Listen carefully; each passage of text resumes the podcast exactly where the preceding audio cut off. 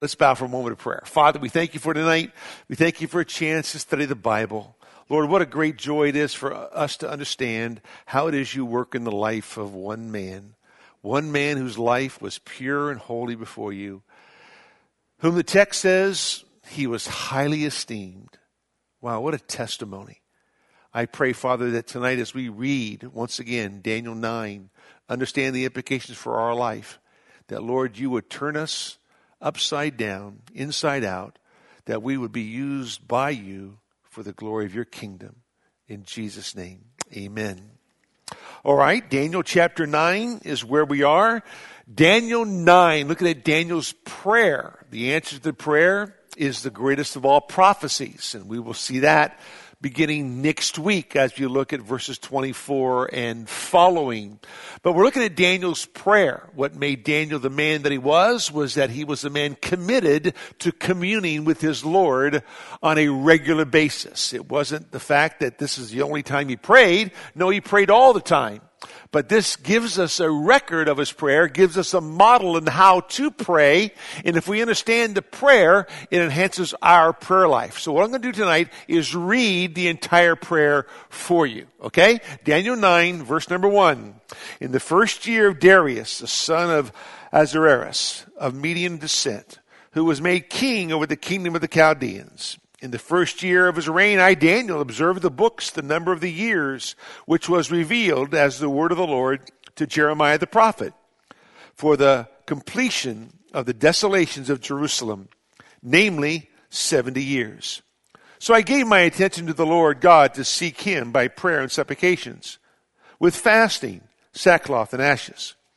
I prayed to the Lord my God and confessed and said, Alas, O Lord, the great and awesome God who keeps his covenant and loving kindness for those who love him and keep his commandments. We have sinned, committed iniquity, acted wickedly, and rebelled, even turning aside from your commandments and ordinances. Moreover, we have not listened to your servants, the prophets, who spoke in your name to our kings, our princes, our fathers, and all the people of the land.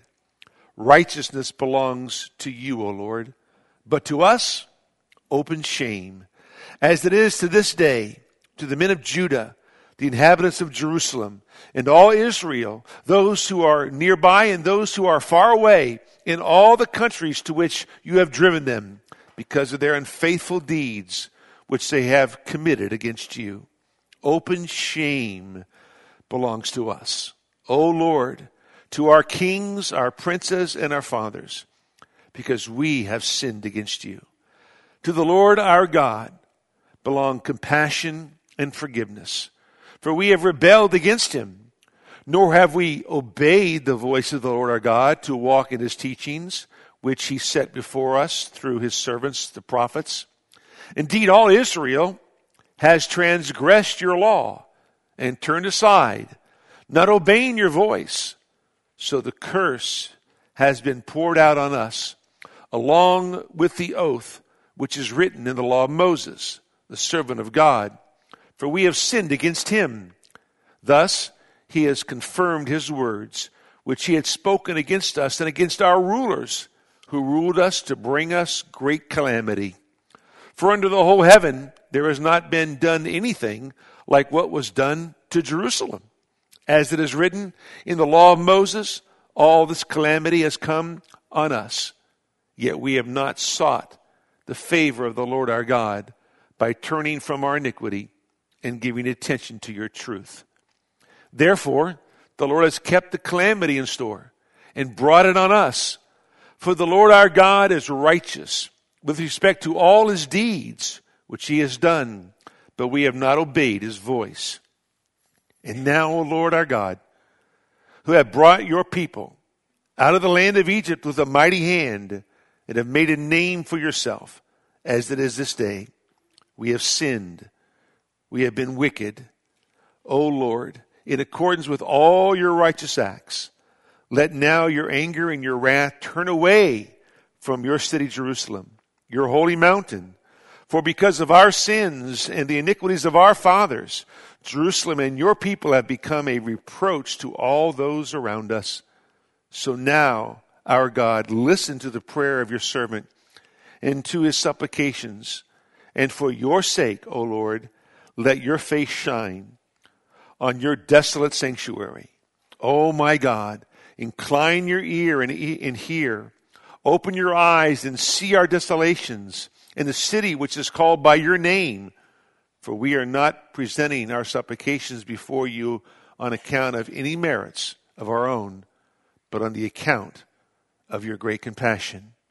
O Lord, hear. O Lord, forgive. O Lord, listen and take action. For your own sake, O my God, do not delay, because your city and your people are called by your name. That prayer is the absolute model for all of our prayers. What Daniel does is cry out to the living God. But he does it for one reason. And that's what we began last week. The reason behind the prayer. The reason simply was because he was reading the book of Jeremiah. We read those verses last week, Jeremiah 25, Jeremiah 29. As he read, he realized 70 years of captivity was just about up. And so now he, he goes to his God and begins to pray. The reason for his prayer was what God said in his word. That's the reason for all of our prayers. We pray because of what God has said. Knowing what God has said tells us how to pray. And that's exactly what Daniel did. Knowing that the 70 years captivity was just about up, and God said, when they're over in Jeremiah 29, you will seek me. And when you seek me, you will find me when you search for me with all of your heart. And Daniel's heart was in that position to seek his God and to seek the face of his God. So he does. That was the reason for the prayer. And then we gave you the requisites in the prayer because there are certain requisites that must be met by every one of us, and they're in the prayer. The first one is a conviction of God's authority. Am I absolutely convicted in my own heart that God's word is authoritative? That's his authority. God has spoken. He's given us his spoken word. The incarnate word has given us the inspired word. Therefore, do I have the conviction that God's word is absolutely authoritative. If I do, then I'm going to come to God based on what he has already said. I know how to pray because I know what God says. If I never knew what God said, I would never know how to pray. But I pray in conjunction with who God is. Why? Because prayer is aligning my will with His will. That's all prayer is. We can come up with these flowery uh, definitions of prayer, but it's simply just aligning my will with God's will. What does God say? So how do I line up under God's will? How can I do what God says to do? That's what prayer is. Lord, your will be done, not my will. I want your will done on earth as your will is done in heaven. Is God's will, his desire, always done in heaven? Answer yes. Well, is his desire always done on earth? No. His decrees are, but not his desire. So, I am asking and pleading with God that the way things are in heaven be done here on earth because I want the Lord to be glorified. There's a conviction in my own heart of God's authority. Number two, there's a capitulation to a sovereignty. I want to submit to the sovereign hand of God. What does he say?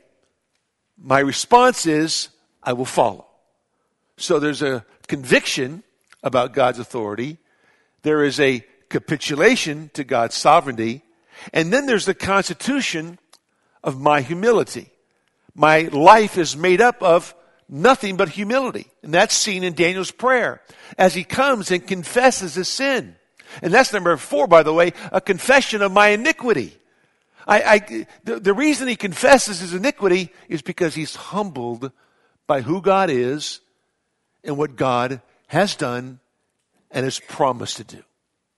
And so there's this humility that characterizes his entire being. He confesses his iniquity because he knows that if he doesn't confess his sin, that's what separates him from his God. But when he reads the Word of God, he's more in tune with the sin that separates him from his God. So he confesses his sin.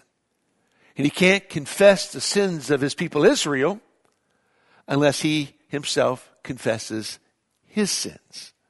And how many times does it say, we have transgressed? We have sinned. We have rebelled. We have turned our back.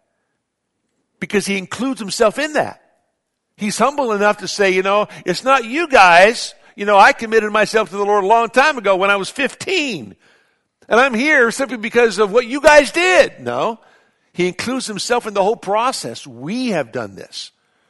And so he recognizes that what they have done has caused God to do what he was going to do.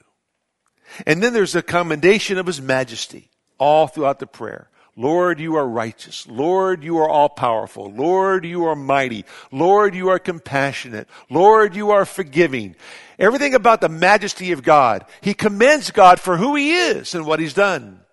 And it's always wrapped up with a combination of fervency and frequency. He prays fervently. I set my face to prayer, to ask God. There's a fervency behind that. There's a tenacity behind that, the effectual, fervent prayer of a righteous man availeth much. A righteous man is going to be fervent in his prayer life.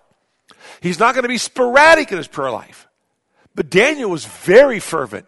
We know he prayed morning, noon, and night.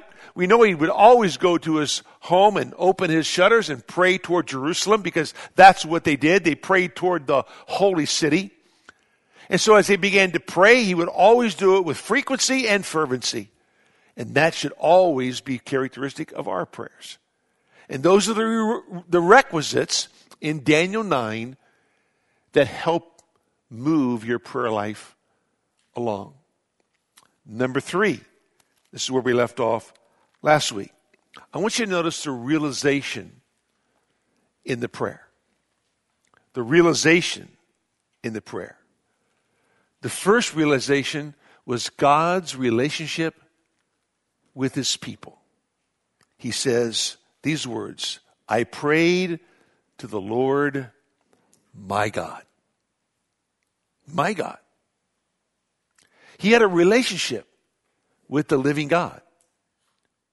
And because he had a relationship with the living God, he went to him. He knew he was great. He knew he was awesome. He knew he was righteous. He knew he was a God of forgiveness. But he says in verse 4 I prayed to the Lord my God and confessed and said, Alas, O Lord, the great and awesome God who keeps his covenant and loving kindness.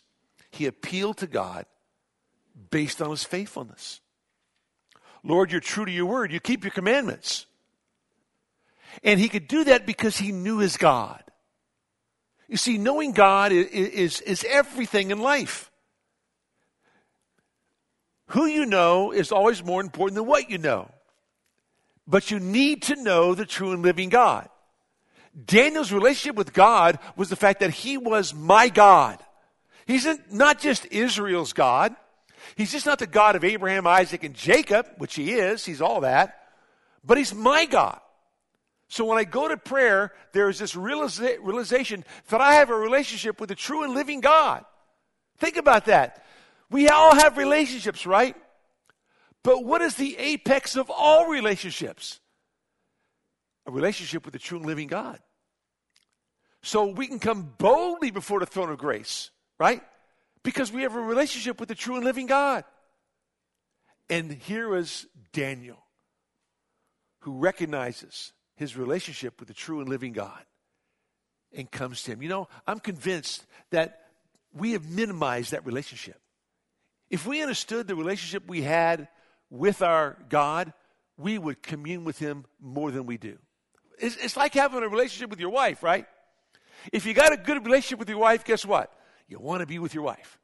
If you got a good relationship with your husband, guess what? You want to be with your husband. You just want to be together. Why? Because you got a great relationship. And because your relationship is so great, so ferocious in a good way, not a bad way, there, there's, this, there's this drive to be with one another, right? Same way it is with God. When you have a relationship with God, you just want to talk to Him. You want to be with Him. You want to read His Word. And Daniel had that passion because the Lord God of Israel was my God. He's mine. And I go to Him. I confess my sin. And He goes to Him and appeals to His faithfulness. You know, 1 Corinthians 1 9 says, Our God is faithful. 1 Corinthians 10 says that our God is so faithful that he will not lead you into temptation that you cannot, cannot have a route of escape. He is so faithful, he'll not let you be tempted above what you are able. Do you think that God would allow Israel to be tempted beyond what they're able? No. Is 70 years beyond what they are able? No. He told them it'd be 70 years. He made it very clear that's how long it's going to be. And yet, he would not allow them to be tempted beyond what they are able. Why? Because he's faithful. Paul says the same thing, 1 Corinthians 10 13. Our God is faithful. When you go through a trial, when you go through a temptation, when you go through a hardship, God is not going to allow something to happen to you that you are not able, with His power, to overcome and accomplish His purposes because God's faithful. And so here is Daniel, and that's how he prays. So, all prayer begins with a recognition of who he is. And he had a relationship with the living God. Number two, Israel's rebellion against God. They refused to obey. It says very clearly, we have sinned. We've committed iniquity, acted wickedly. We've rebelled, even turning aside from your commandments and ordinances. Verse 6. Moreover, we have not listened to your servants, the prophets. So not only did we rebel against your word, we refused to listen to those who brought us your word. He recognizes their sin.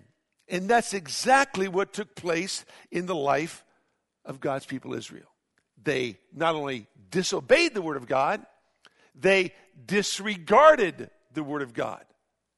Not only did they disregard the Word of God, they departed from the Word of God. And not only that, they despised the Word of God. So much so that they defied the Word of God. Think about that. These are God's chosen people. The people he led out of bondage, right?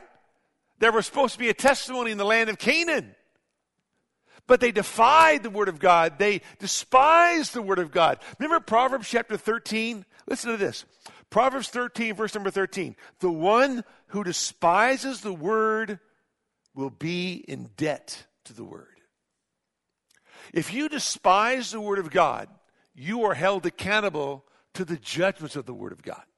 You're in debt to it It goes on to say, but the one who fears the commandment will be rewarded. In other words, if you fear the commandment of God, you're going to receive uh, the reward from God because of your obedience. But if you despise it, okay, that means you don't fear God. Because the one who fears God keeps the commands is rewarded, but the one who despises it evidently doesn't fear God. Now he's in debt to what God's word says will happen to him. So you move over to Proverbs chapter 29. Proverbs chapter 29 says this A man who hardens his neck after much reproof will suddenly be broken beyond remedy. And so if you go over to Second Chronicles chapter 36, which, by the way, is the last chapter in the Hebrew Bible. The last chapter of the Hebrew Bible is not the book of Malachi. The last chapter of the Hebrew Bible is the book of Second Chronicles. Second Chronicles ends with the destruction of the temple on the Temple Mount and the captivity that awaited the people of God. So it says in verse 11 Zedekiah was 21 years old when he became king, and he reigned 11 years in Jerusalem. He did evil in the sight of the Lord his God. He did not humble himself before Jeremiah the prophet, who spoke for the Lord. Now remember, Jeremiah preached on the cusp of the Babylonian captivity. Isaiah preached first, 100 years before that, but Jeremiah preached on the cusp of the captivity. But remember, Jeremiah was the weeping prophet because no one would listen to the words of the Lord. God had told Jeremiah, You're going to go preach, but no one's going to listen. And Jeremiah said, You know what? Your words were found. I did eat them. They were the joy and rejoicing in my heart. Even though no one's going to listen, I'm going to keep on preaching. So here is Jeremiah preaching. Zedekiah hears it, wants nothing to do with it. Nothing whatsoever. And Jeremiah is telling him, You go into captivity. You're going to be there for 70 years. You better repent. You better get right with God. He didn't care. Why? He despises the word of the Lord. He also rebelled against King Nebuchadnezzar, who had made him swear allegiance by God, but he stiffened his neck, hardened his heart against turning to the Lord God of Israel. Furthermore, all the officials of the priests and the people were very unfaithful, following all the abominations of the nations. And they defiled the house of the Lord, which he had sanctified in Jerusalem. So not only did they defy the word of God, they defiled the temple of God.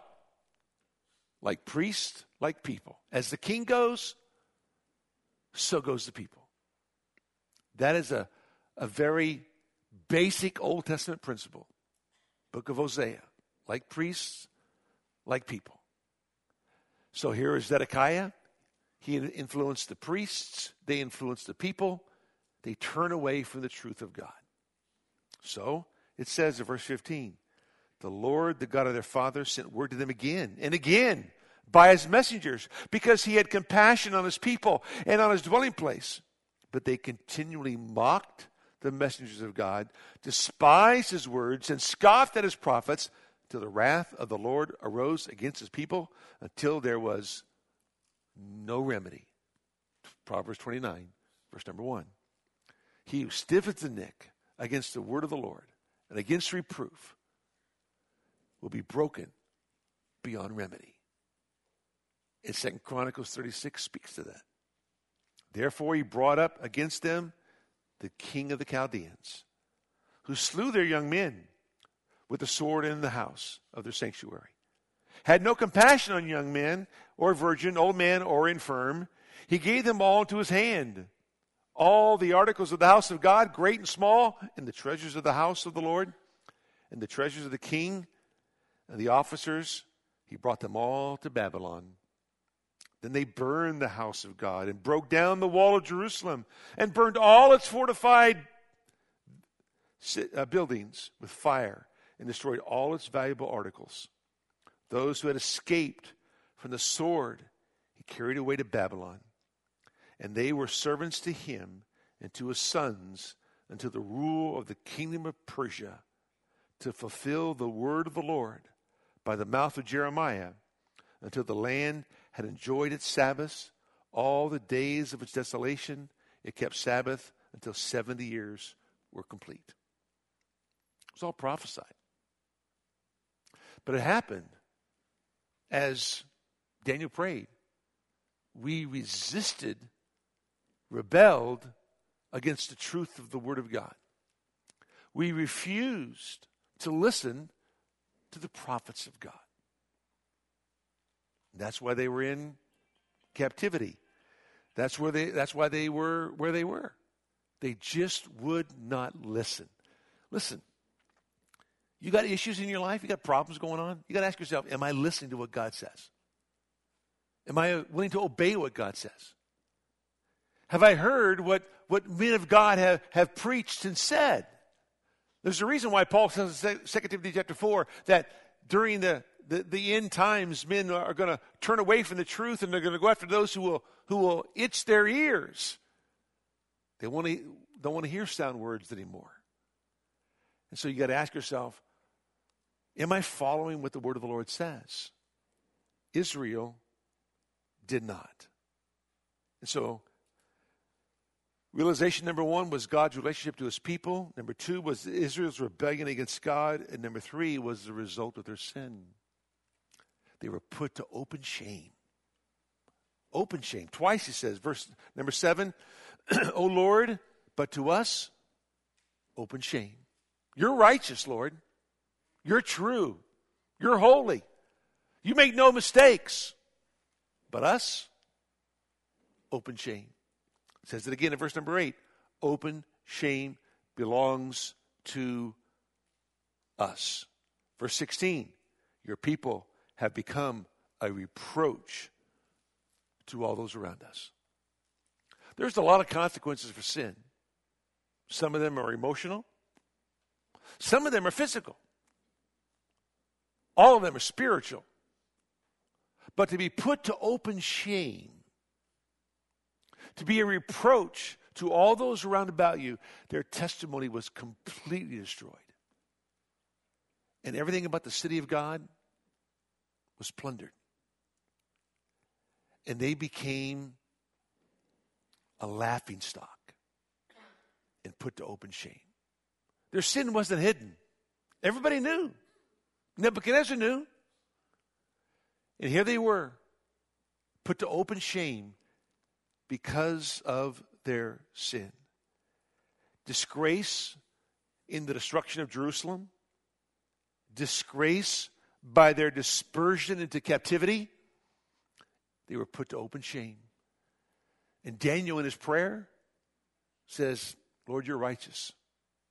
And in your righteousness, we are put to open shame. We are a spectacle for all to see. And he admits, we deserve it. You told us it was going to come. You told us this was going to happen. We didn't listen. We should have listened, but we didn't. Next is they resisted God Himself. It wasn't that they resisted Nebuchadnezzar, the king of Babylon, they resisted God specifically. The Bible says in verse number 9 these words To the Lord our God belong compassion and forgiveness, for we have rebelled against him. Nor have we obeyed the voice of the Lord our God to walk in his teachings, which he set before us through his servants the prophets. Indeed, all Israel has transgressed your law and turned aside, not obeying your voice. So the curse has been poured out on us. What's the curse? What's the curse that's been poured out upon them? You see, he knows the curse. Book of Genesis. Book of Genesis, chapter 28. He knows. Verse 15. It shall come about if you do not obey the law of your God to observe, to do all his commandments and his statutes with which I charge you today that all these curses will come upon you and overtake you. He lists them. Curses shall you be in your city, and cursed shall be your basket, and curses shall be your offspring. And then it says, verse 20, Then the Lord will send upon you curses, confusion, and rebuke, and all you undertake to do, until you are destroyed, until you perish quickly on account of the evil of your deeds, because you have forsaken me. The Lord will make the pestilence cling to you until he has consumed you from the land where you were entering to possess it. The Lord will smite you with consumption and with fever and with inflammation. And he goes on to say in verse number 24 the Lord will make the rain of your land powder and dust from heaven it shall come down on you until you are destroyed. The Lord shall cause you to be defeated by your enemies. And they were. You will go out one way against them, but you will flee seven ways before them, and you will be an example of terror to all the kingdoms of the earth. And they were. They were put to open shame. So Daniel in his prayer, how, how do you pray? You pray aligning your will with God's will. Lord, you told us it was going to happen. You gave us the consequences of our disobedience. You told us how we would be cursed. We didn't listen. And it happened just like you said. Verse 45.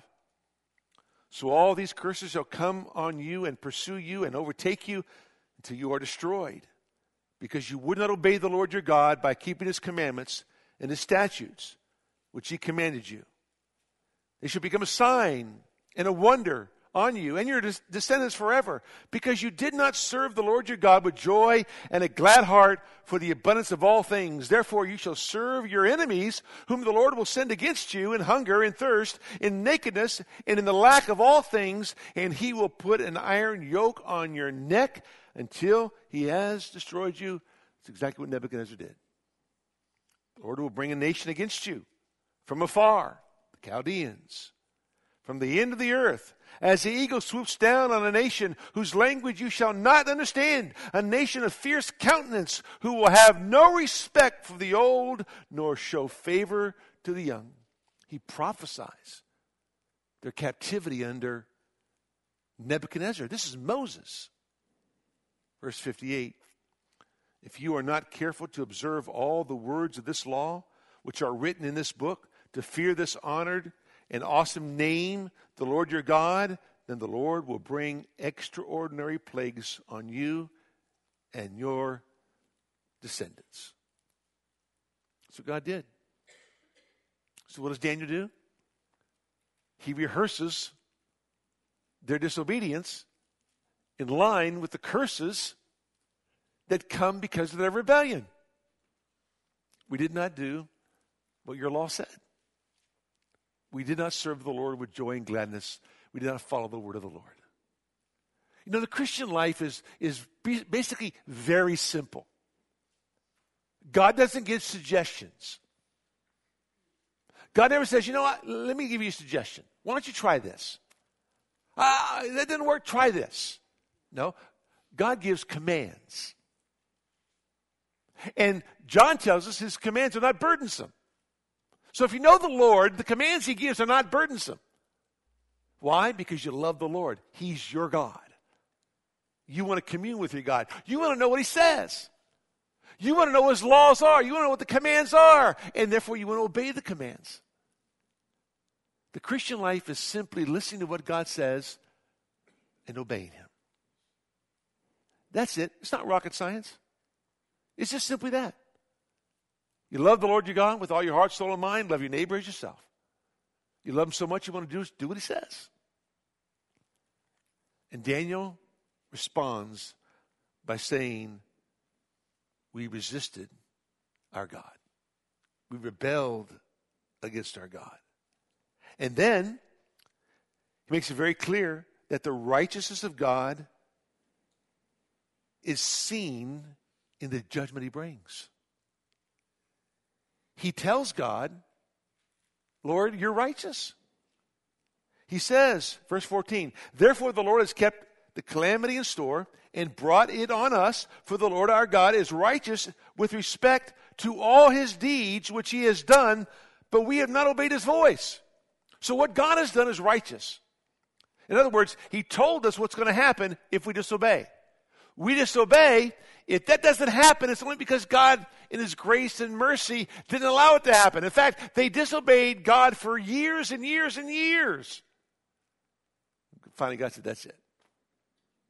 He was grace and mercy over and over again every single day.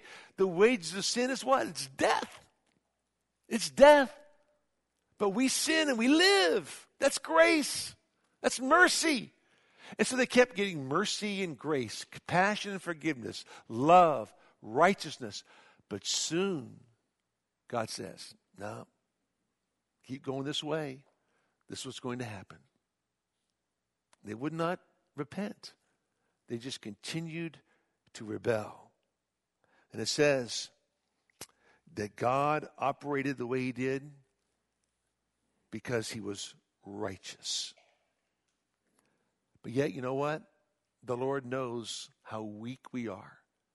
He remembers that we're nothing but dust. And he he withholds his wrath that he might discipline us and show us which way to go. Notice this. He realized that the redemption of God was their only hope. So he says, And now, O Lord our God, verse 15, who have brought your people out of the land of Egypt with a mighty hand and have made a name for yourself as it is this day. Do you know how powerful that statement is? That takes you all the way back to the book of Exodus, the third chapter. God made a name for himself when he brought Israel out of bondage. He says, with a mighty hand. So when did God do that? When did God use his mighty hand? Well, when he redeemed them from Egyptian bondage. It says these words, verse 20 of Exodus chapter 3 I will stretch out my hand and strike Egypt with all my miracles, which I shall do in the midst of it, and after that, he will let you go. Now, this is the time that God gave us his name. Daniel, what does Daniel say? Daniel says, with a mighty hand and have made a name for yourself. What was the name that God gave for himself that's lasted to this day, Daniel's day? Well, it's his memorial name. What is God's memorial name? That's to be remembered from generation to generation. He makes it very clear. He says, This is my name forever, and this is my memorial name to all generations, he tells Moses. What is that? I am that I am. I am the great I am. That's who I am. And that is his redemptive name. That is his delivering name. That is his saving name. God wants to be remembered by one name I am.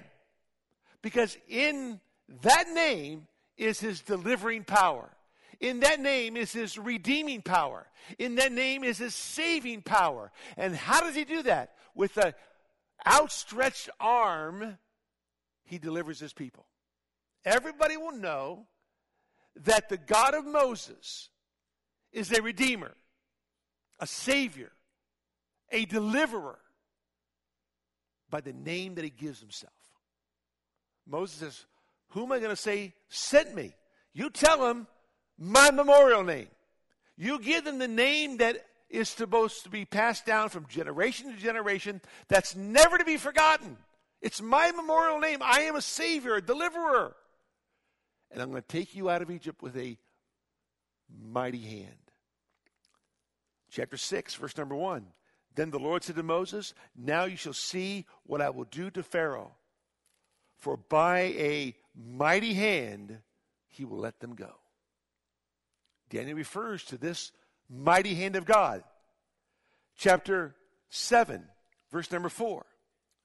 It says, When Pharaoh does not listen to you, then I will lay my hand on Egypt and bring out my host, my people, the sons of Israel, from the land of Egypt by great judgments the Egyptians shall know that I am the Lord when I stretch out my hand on Egypt. They're going to know that I am a deliverer, I am a savior, I'm a redeemer when I stretch out my hand against Egypt and I'm going to let my people go. Then it says over in chapter 15 of Exodus, that great song of Moses and Israel. Verse 6 Your right hand, O Lord, is majestic in power. Your right hand, O Lord, shatters the enemy. And in the greatness of your excellence, you overthrow those who rise up against you. You send forth your burning anger, and it consumes them as chaff. And then over in Psalm 89, Psalm 89, verse number 13. Listen to this. You have a mighty arm a strong arm, excuse me. Your hand is mighty. Your right hand is exalted. And then over in Psalm 118, verse number 15. Psalm 118, verse number 15. The sound of joyful shouting and salvation is in the tents of the righteous. The right hand of the Lord does valiantly. The right hand of the Lord is exalted. The right hand of the Lord does valiantly. Daniel knows about the mighty hand of God.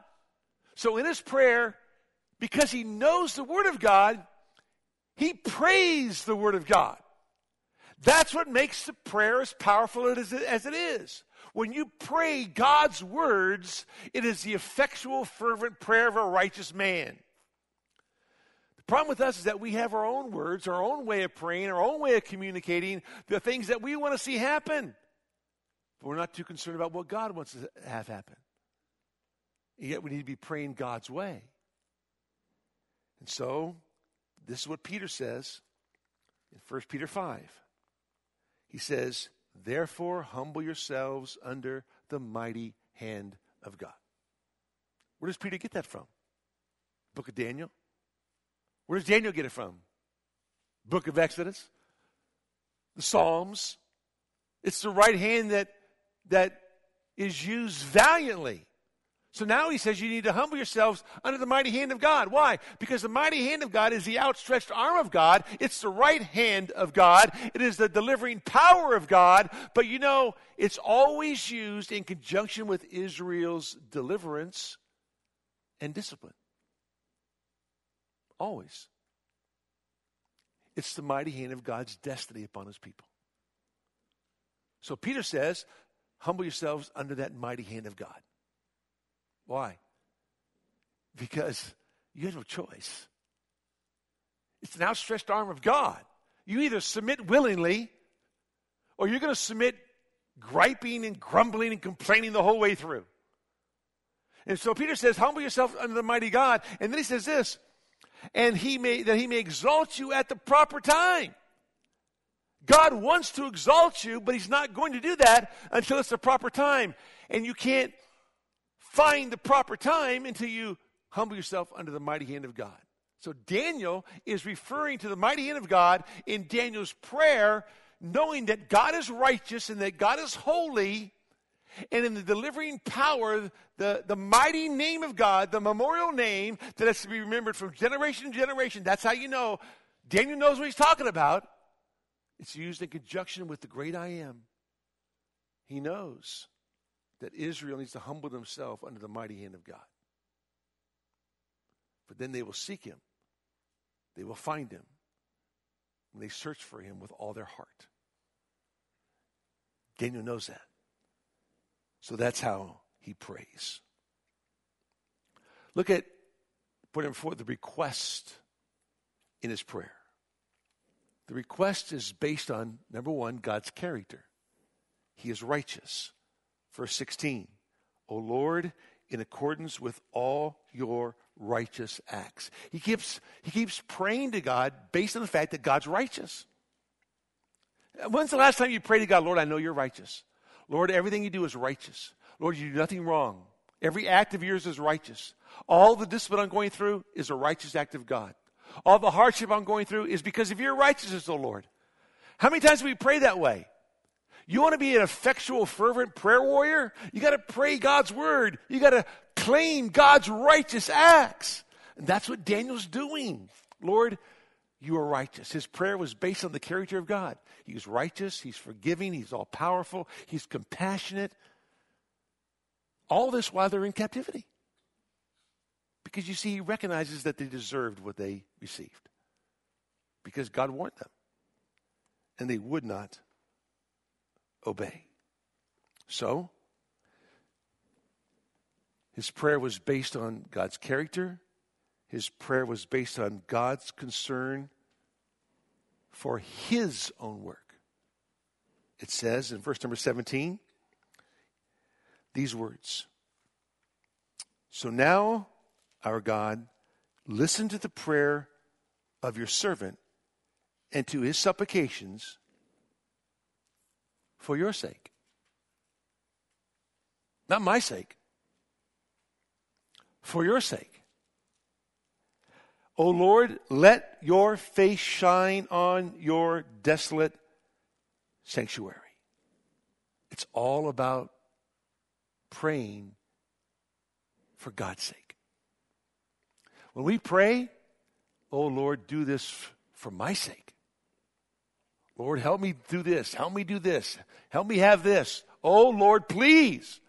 But when's the last time you prayed for God's sake to be seen and to be known? That was Daniel.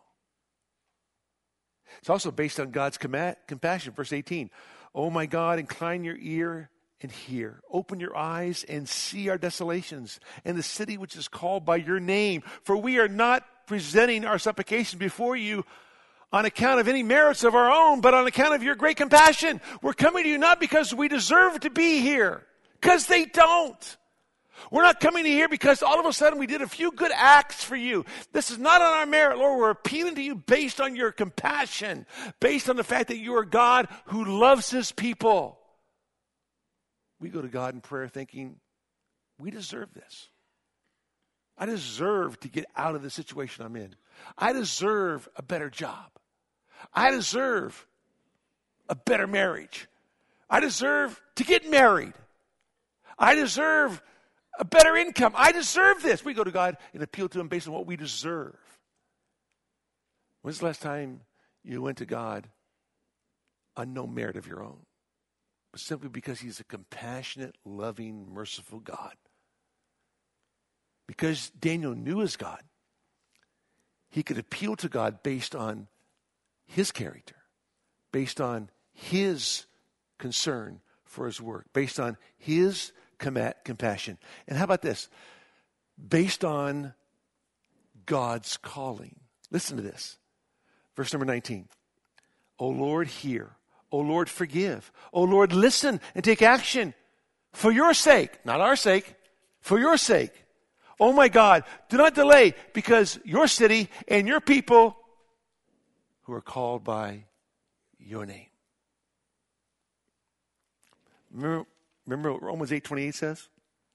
All things work together for good to those who are called according to his purposes.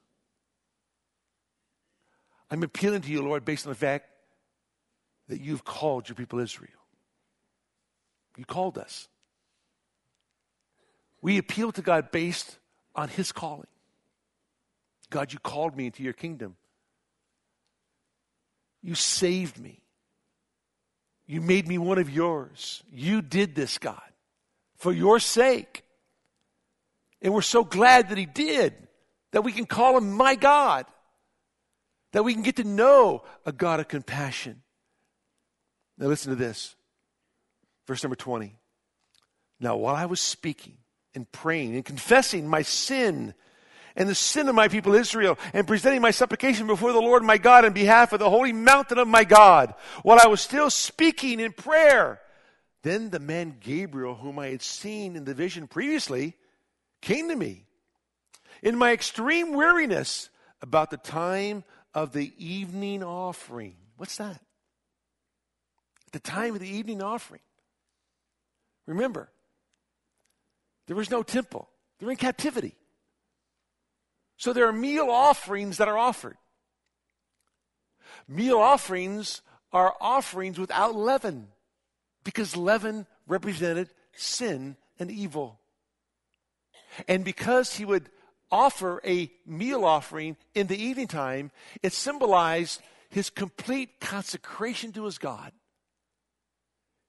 I was in the process of consecrating myself. I was in the process of complete and total dedication to my, my God. In the evening offering, at the meal offering, guess who shows up? Gabriel shows up. I'm not asking God to do anything right now, but Gabriel shows up. Here I am offering my prayers. Here I am offering my supplications. Here I am confessing my sin. Here am I confessing the sins of my people Israel. Next thing you know, during the evening offering, the meal offering, when I'm dedicating all that I am to my God, because I'm going to be sold out to Him completely, Gabriel shows up. Wow. He gave me instruction and talked with me and said, Oh, Daniel, I have now come forth to give you insight with understanding. Oh, really? I'm going to give you all the insight you need and all the understanding you need in the answer to your prayer. Wow. At the beginning of your supplications, the command was issued, and I have come to tell you, you are highly esteemed. Wow. Really? Yeah. Who gave the command? The Lord God of Israel. Who did he command? Gabriel. What did he tell Gabriel say? Tell him he is highly esteemed. He is greatly loved. Wow, can you imagine that? Gabriel says, I got news. I was commanded, I came. I obeyed. I came as a messenger of God to tell you that you, Daniel, are highly esteemed. He's in his 80s. He's maintained his testimony for almost 70 years in captivity. A man who is committed to his God. I mean, he's praying, he's offering up the meal offering in the evening because that's what he did, because he was committed to his God. He was just doing what he always does. Gabriel shows up. Why does Gabriel show up? God sent him. You tell him he is highly esteemed. So give heed to the message and gain understanding of the vision. And Gabriel is going to give him a vision of the single greatest prophecy in the scriptures. Because the effectual, fervent prayer of a righteous man availeth much. There's so much to learn about this prayer. So much to learn about Daniel's humility, Daniel's confession of his iniquity, his appeal to God based on what his word says. What a great testimony. And God answers in an unbelievable way. He sends his angel Gabriel, the messenger, and tells him, I've been told to say this. I'm not sure Gabriel even agreed with it. Not to agree with it. God said, You go tell Daniel this. You're highly esteemed. Wow. That comes from the throne room of God. That's what makes this prayer so unbelievably perfect. Because it tells us what it takes to be highly esteemed in God's eyes. Daniel was. Pure man, holy man, a man given to, to compassion, humility, knowing he's a sinner, knowing he needs his God. God answers. And God answers in such a way that Daniel would be absolutely blown away. And by the way, so will you. Not next week, but the week after. The prayer that leads to the prophecy. Let's pray. Father, we thank you, Lord, for tonight, the chance you give us to study your word. We truly are a blessed people. Thank you for the opportunity. Thank you for the prayer of Daniel. Thank you, Lord, for his commitment to you. Thank you, Lord, that we can read it, study it, learn from it. But most importantly, Lord, help us to apply it to our own lives. That we would be men and women of prayer. In Jesus' name, amen.